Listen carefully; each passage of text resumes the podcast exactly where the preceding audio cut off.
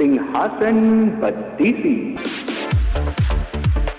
सिंहासन बत्तीसी। पंद्रहवीं पुतली, सुंदरवती। राजा की हर चीज़ प्रजा के हित की रक्षा के लिए होती है। राजा विक्रमादित्य के शासनकाल में उज्जैन राज्य की समृद्धि आकाश छूने लगी थी। व्यापारियों का व्यापार अपने देश तक ही सीमित नहीं था, बल्कि दूर के देशों तक फैला हुआ था। उन दिनों एक सेठ था, जिसका नाम पन्ना लाल था। वो बहुत ही दयालु और परोपकारी था। चारों ओर उसका यश था। वो दीन दुखियों की सहायता के लिए हमेशा तैयार रहता था। उसका पुत्र था हीरा लाल वो भी पिता की ही तरह नेक और अच्छे गुणों वाला था। जब वो विवाह योग्य हुआ तो पन्ना लाल अच्छे रिश्तों की तलाश करने लगे। एक दिन एक ब्राह्मण ने उन्हें बताया कि समुद्र पार एक नामी व्यापारी है जिसकी कन्या बहुत ही सुशील तथा गुणवती है। पन्नालाल ने फ़ौरन उसे आने जाने का खर्च देकर कन्या पक्ष वालों के यहाँ रिश्ता पक्का करने के लिए भेजा। कन्या के पिता को रिश्ता पसंद आया और शादी पक्की कर दी गई।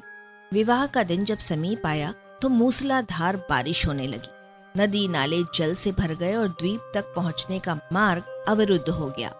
बहुत लंबा एक मार्ग था, मगर उससे विवाह की तिथि तक पहुँचना असंभव था।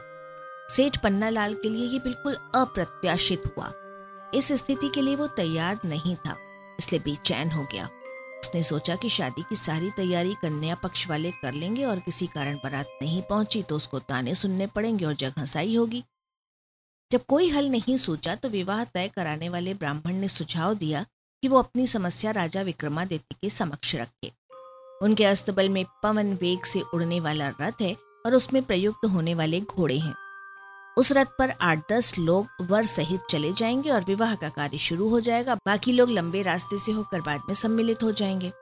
सेठ पन्नालाल तुरंत राजा के पास पहुँचा और उसने अपनी समस्या बताकर हिचकिचाते हुए रथ की मांग की। विक्रमादित्य ने मुस्कुराकर कहा कि राजा की हर चीज़ प्रजा के हित की रक्षा के लिए होती है और उन्होंने अस्तबल के प्रबंधक को बुलाकर तत्काल उसे घोड़े सहित वो रथ दिलवा दिया। प्रसन्नता के मारे पन्ना लाल को नहीं सोचा कि वो विक्रम को धन्यवाद कैसे दे। जब वो रथ और घोड़े सहित चला गया तो विक्रम को चिंता हुई कि जिस काम के लिए सेठ ने रथ दिया है, कहीं वो कार्य भीषण वर्षा की वजह से बाधित न हो जाए। इसलिए उन्होंने माँ काली द्वारा प्रदत्त बेतालों का स्मरण किया और उन्हें सकुशल वर को विवाह स्थल तक ले जाने तथा विवाह संपन्न कराने की आज्ञा दी। जब वर वाला रथ पवन वेग से दौड़ने को तैयार हुआ तो दोनों बेताल छाया की तरह रथ के साथ चल पड़े। यात्रा के मध्य में सेठ ने देखा कि रास्ता कहीं भी नहीं दिख रहा है, चारों तरफ़ पानी ही पानी है तो उसकी चिंता बहुत बढ़ गई। उसे सूझ नहीं रहा था कि क्या किया जाए।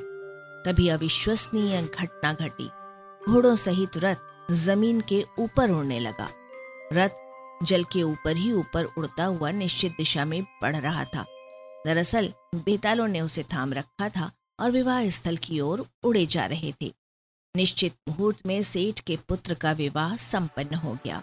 कन्या को साथ लेकर जब सेठ पन्नालाल उज्जैन लौटा तो घर के बदले सीधे राज दरबार गया। विक्रमादित्य ने वर वधु को आशीर्वाद दिया। सेठ पन्नालाल घोड़े और रथ की प्रशंसा में ही खोया रहा।